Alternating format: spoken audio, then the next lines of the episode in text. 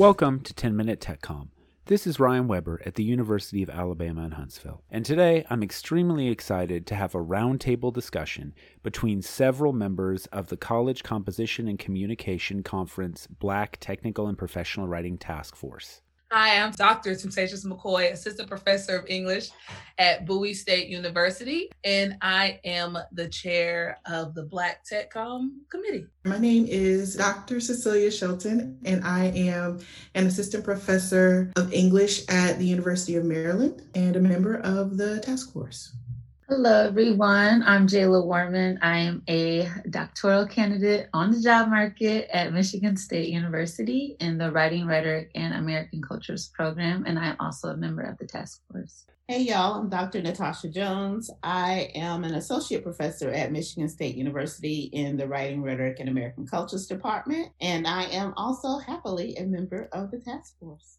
Hi, I'm Dr. Donnie Johnson Sackey, and I'm an assistant professor here at the University of Texas at Austin in the Department of Rhetoric and Writing. These five scholars, along with Dr. Kimberly Harper and Constance Haywood, recently wrote the 4C Black Technical and Professional Communication Position Statement with Resource Guide, which I've linked to in the show notes. This statement positions Black scholarship and Black experience as central to the work of technical communication, both in the academic field and in the work of technical communicators around the world.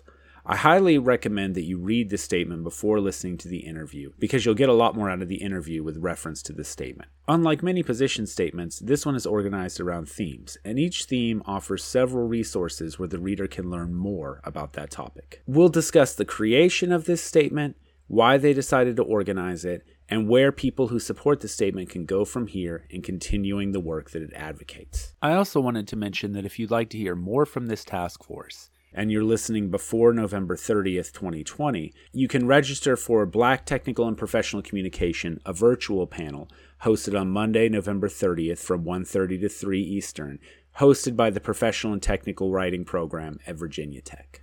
One more quick note before we start this episode. Because this roundtable focuses on the importance of black scholarship and black writing, I wanted to highlight a black owned bookstore as part of this episode.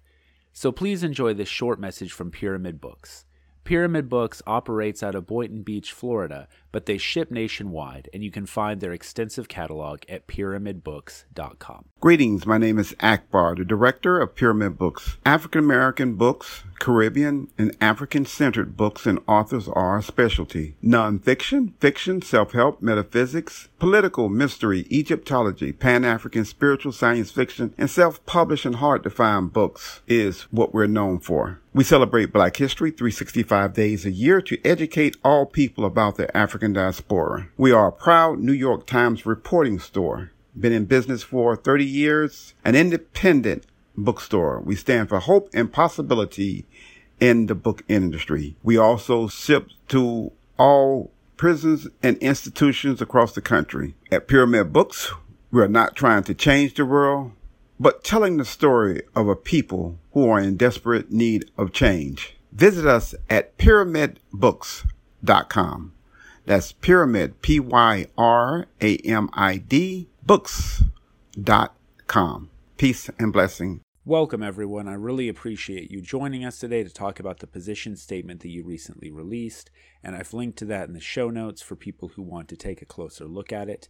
But I wanted to just start by asking how did this statement come to be? Can you briefly talk about why you decided to produce this statement? So, Vershawn Young, he and I had a conversation at last year's NCTE conference, and we were discussing how Black technical and professional communication practices are not oftentimes talked about in the grand scheme of the conferences and things of that nature. And he asked me if I would be willing to chair a committee on a Black technical professional communication task force. So after that conversation, he asked, you know, who would you like to serve on this committee and, you know, who would you like to bring in for that? And immediately I thought of my colleagues that are in the field that are experts in their very own distinct ways. So I wanted to make sure that I brought in people that could speak to very different avenues of Black technical and professional communication in ways that potentially maybe I couldn't speak to. That kind of answers, I guess, how it came about as well as how we got the whole committee together as well. Great. And then you mentioned that when you had this conversation, you were talking about how Black technical and professional communication isn't really discussed kind of in the grand scheme of when we talk about technical and professional communication. What kind of gaps specifically does this statement address or fill or start to address? Well, I think it, it kind of addresses various holes and gaps. Again, that's that's one of the main reasons why we went with themes instead of giving a generalized statement because each theme has a very specific thing that is speaking to. And I really want to point to Dr. Cecilia Shelton's work where she gave us conference presentation at Feminism and Rhetoric. I think it was maybe 2018, 2017, 2018. Don't don't make me lie on the year here. they all run together, right?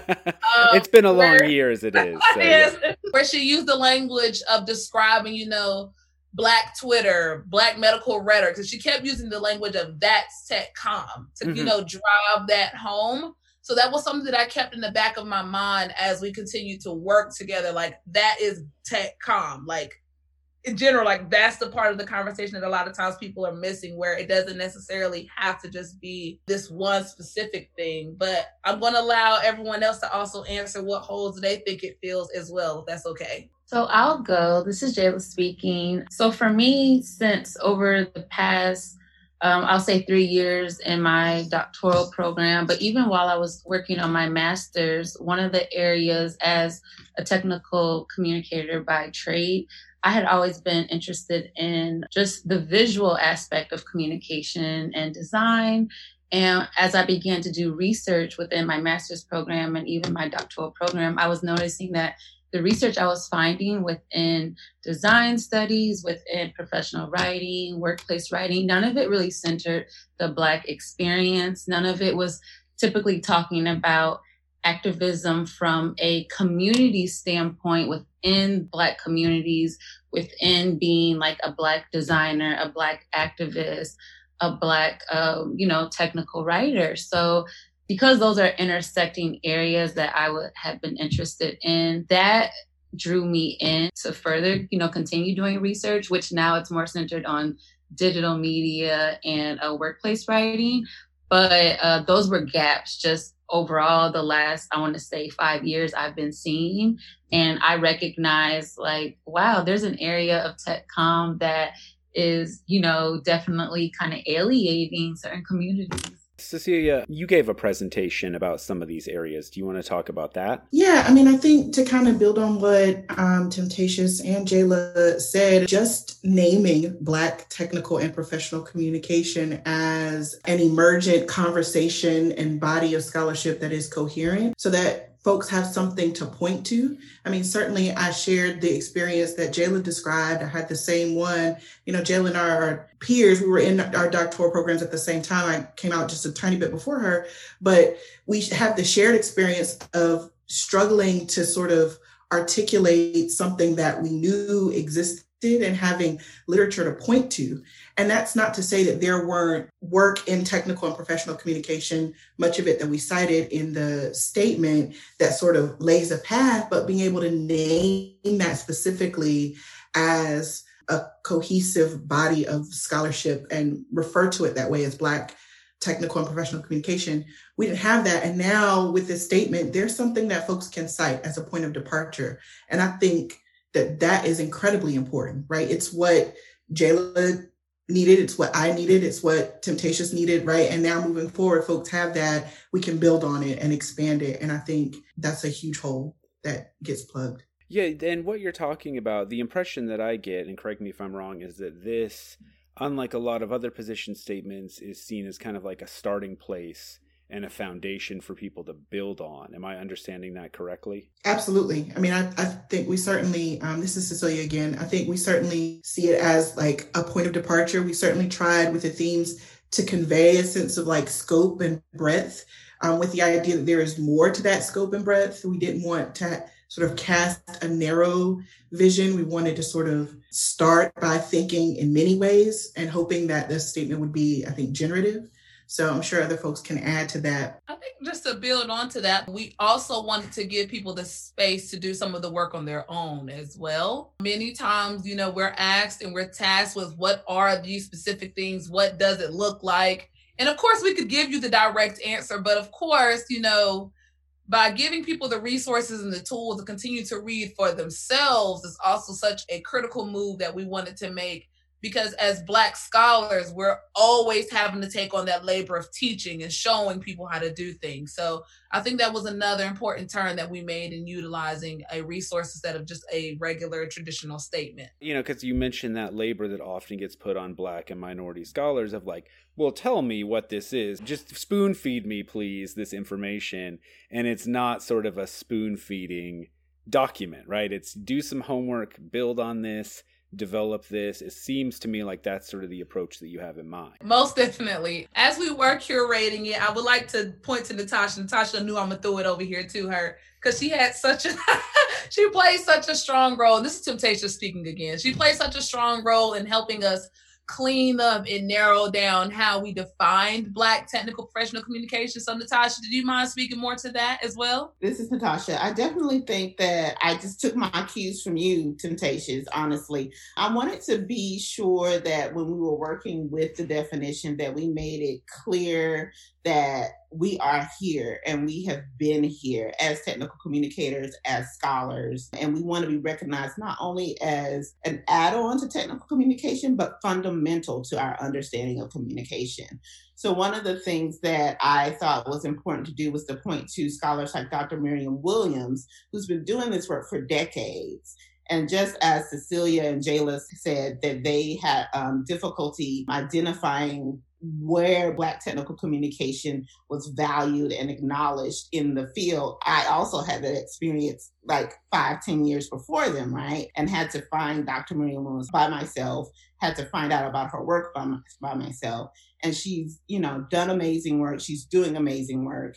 And just was not one of these names that you heard spoken in spaces and places as other scholars of her cohort or her her generation or her colleague. And so I thought it was really important to do the work that Temptaous reminds us we should do in her work, and that's amplify Black technical communication across all of these expertise areas, all of these themes, and basically say, we're here, we've been here in order to engage in technical communication in just equitable ways. You have to acknowledge that our knowledge is valuable, is legitimate, is important, and you can't ignore it anymore. And I think that our work with the statement, even though we left, you know, some of it to your imagination, some of it for your education, there's no way you can say, I don't know who's doing this work anymore. Right, because you get that excuse, you know, well, I don't know where to start, and even researching some of these ideas. And now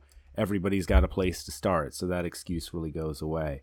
So I want to get back to this idea. You mentioned that you've organized this statement in themes, and I've actually got some of the themes here Black user experience design, community, health communication, social movements, Black activism and digital rhetorics, Black cultural rhetorics, Black digital methods and methodologies, and narratives and Black experience. So, how did you go about choosing some of these themes as a starting place? I know you've said this isn't an exhaustive list, but how did you decide to start here? So, a major part of doing this work is ensuring that you're aware of the people that you're working with and their expertise. I think sometimes we may confuse or assume that we have to be the experts of everything and that we have to know it all. But a major part of community building and collaboration is making sure you know who is the expert of what or who knows what and who are those people that you can draw on. So I think the way that we kind of did it as we continued to brainstorm was we just simply asked each other, like, hey, what is your research focusing on? So I believe Donnie, he did black user design. I think it's best for me. I'm going to stop talking and I'm going to let everyone speak to their specific section. Can I do that, Ryan? Sounds great. Let's do it. Yeah. All right, cool. Donnie, take it away, my man. I think you're first on the list. Yeah, so I teach a lot of classes in um, design, particularly user experience design. And one of the sort of things that I thought was really important to feature in this statement is the sort of concerns that we see bridging between academic and larger publics, particularly when it comes to issues of design. And one of the things that I think emerges within the design world is the fact that a lot of our approaches to design are incredibly deracinated. Oftentimes, we operate on these assumptions that treat a very specific type of user, a very specific type of white user, as being the default user. And we see people of color, especially Black people, as being secondary users of technology or secondary designers of technology or not even designers of technology or users of technology at all. And so what I think about centering this idea of black user experience within this statement achieves is to ask people to consider the question of what would it mean to center black experiences when we approach the design of technology, right? What would it mean to center black perspectives in the design of technology? Um, we have all these conversations about how to make design more human centered. But I think one of the things that we also have to do as part of that is to ask this question of what does it mean to be human? Who who is human when we sort of talk about this? And I think for a very long period of time, these default assumptions about designers leave black people out as human. I think a really, really good case of this is the type of controversy that we got around the Apple Watch, right? The initial rollout of the Apple Watch wherein certain users, the laser on the watch wasn't picking up the heartbeat of certain users. And that's because these technologies, um, or this technology in particular, is designed with the Fitzpatrick scale in mind, right? And for people who don't know what the Fitzpatrick scale is, this is particularly a sort of measure in dermatology that ranks skin colors right? From the lightest to the darkest. You have designers who are working in big tech who are taking these ideas from other places and they're using it to design products and they're using user testing. And part of these user testing experiments sometimes don't even include Black users. So, Black users that essentially would sort of point to particular problems in design aren't necessarily always a part of the process and don't necessarily end up being considered until these problems emerge after a technology has been rolled out. So, this idea of thinking about Black user centered design is a way of saying we need to be a lot more critical in thinking about the, the roles that Black people play in the development of technology. Donnie, if you don't mind me asking, did you and Kim collaborate on In the Community together? Yeah, we, we did.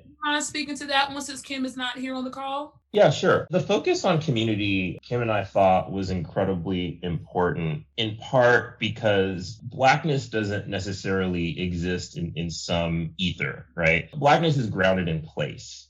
And if we're going to think about the sort of productive nature of uh, Black culture, we have to think about what black people are doing in the spaces and places that we inhabit, right? And to sort of think about the productive capabilities that emerge from these spaces and the ways in which um, the activities that we are doing in these spaces help black people, but also help all people in general. So I think that's one of the reasons why we, we felt that a focus on community, be it online communities like Black Twitter, or be it the Black church, were incredibly important in terms of talking about this notion of community within Black technical communication. All right, awesome. Thank you. Any other themes you want to hit before we move on to other questions? We also have Black Rhetorics of Health Communication, which Dr. Kimberly Harper out of North Carolina A&T. She's not here on the podcast with us today. She also did a focus there. So what we did with the themes, I think this is kind of backtracking a little bit, but mm-hmm. I think it is important to take some time and highlight that again that each theme has a specific author uh, curator someone that was really on that so that's why I, I, know we're trying to cut for time but i think it's really important to acknowledge that i dr temptaous mckoy did not have her hand in black rhetorics of health communication because mm-hmm. I, I, I, don't know it but i do want to acknowledge uh, dr kimberly harper worked with black Rhetorics of Health Communication. Social Movements, Black Activism, and Digital Rhetorics was Dr. Cecilia Shelton. Cecilia, do you mind speaking to that? Sure, I can talk about that real quick. My dissertation work, I work to make the argument that the Black activist tradition, which is sort of um, central to the Black rhetorical tradition in general in this country, is a long legacy of technical communication. And so I was thinking about sort of um, TechCom, not necessarily in like a business or an industry kind of context, more in a civic context. And I was also in a similar way, I think, to what Donnie discussed about how Blackness and Black folks get excluded in user design. I'm thinking about the ways that Blackness and Black people are cast in our cultural narratives. And so the ways that, you know, Black Black knowledge production gets excluded from how we conceptualize like notions of expertise, for example, and ethos, which are so important in technical and professional communication because of how we see ourselves as disseminating, you know, expert knowledge to different users and audiences. And so, you know, part of what I was trying to do is to think about other ways that we can talk about expertise, talk about ethos, Uh, and other many other concepts that are sort of central to the our like disciplinary questions in tech TechCom, and then think about how we can recover some of the work from the Black rhetorical tradition, and namely activism, Black Twitter activism. I worked a little bit with Donnie and Kim on that community section too. So I think we all kind of collaborated across these sections where we could jump in, which was really great to sort of find your like niche and jump in here and there too, because I think there's definitely some cross pollination between the concepts, you know, in these different themes. No, this is great. And one of the themes I'm picking up on here is that, you know, just like I'm not an expert in all of what TechCom entails. You know, no one person is like the black TechCom expert, right? And that it's such a large body of knowledge that has so many perspectives. I like this emphasis that it's not just like, well, here's one person who understands all of this, or it's you know something that one person can get their head around by themselves. Am i understanding that correctly? This is natasha. I think that one of the things that tends to happen when we talk about black culture black community black scholarship there's this homogenization that occurs that oh you're black so why don't you come and tell us all about it right? Mm-hmm. or well black people understand this this way. And so understanding that black community, black culture, black people. We are a heterogeneous bunch. We we like different things. And I know that sounds really like basic, but sometimes you just gotta say we like different things. We agree about some things. We don't agree about other things. I love that Temptaous' idea was let's drill down on our expertise because I think that is another rhetorical signal to folks out there like, hey, we are individuals as well as community. So understand that and appreciate that as well. The other thing I'll say is that even as this list represents expertise, we recognize there's expertise that is not included on this list that we had to think about as far as scope. So I think about other areas of expertise like international, technical, and professional communication, and folks like Dr. Godwin Agboka, Dr. Josephine Walwema, in areas of health and medicine. There's Dr. Amy Roundtree. Like there are lots of other scholars out here. And again, just reiterating, this is a starting point. But if you want to find us, we're here. So you've mentioned a couple of times this is a starting place. It's not an ending, it's a foundation. So for people who have read this statement are excited about it, for people in the field, especially white scholars, where do we go from here? What are the ways that we can build on this statement and contribute to and, and extend the work that's been done? I want to speak to that mm-hmm. quickly. Mm-hmm. This is Jayla speaking. First, I want to just say, like, everything that has been shared about these sections, so many of us have a little bit of interest or expertise in that. And it just shows that there's so many overlaps and intersections. So when I'm thinking about where do we go from here, you know, one of the sections I worked on was Black digital methods and methodologies, particularly because I was noticing as I am doing research that there was nothing that centered the Black experience. Um, you know, I draw upon Black feminism and we can draw upon intersectionality, but there's so many other intricate areas of the Black experience and Black culture that when you're doing certain design studies and when you're disseminating data, you cannot separate the human experience from that data collection. You cannot separate the two. So for me, one of the things things that I would like to see, like that this statement can do, is we can begin to see in our literature methods, methodologies, uh, you know, even theories that go beyond Black feminism, go beyond intersectionality and is centered in technical communication, but centers Blackness, centers, you know, other minorities. That's just one of the ways I see it moving forward. I was going to say one of the things that we should also sort of think about as we move forward is the sort of productive capability that happens when people move between sections on this particular statement. In particular, I'm thinking about, you know, the ways in which community um, user experience design and even elements of health and medicine intersect to produce different ways of thinking. And in particular, one of the, the sort of gaps that I think emerged when this statement first circulated was that there wasn't necessarily a focus on disability.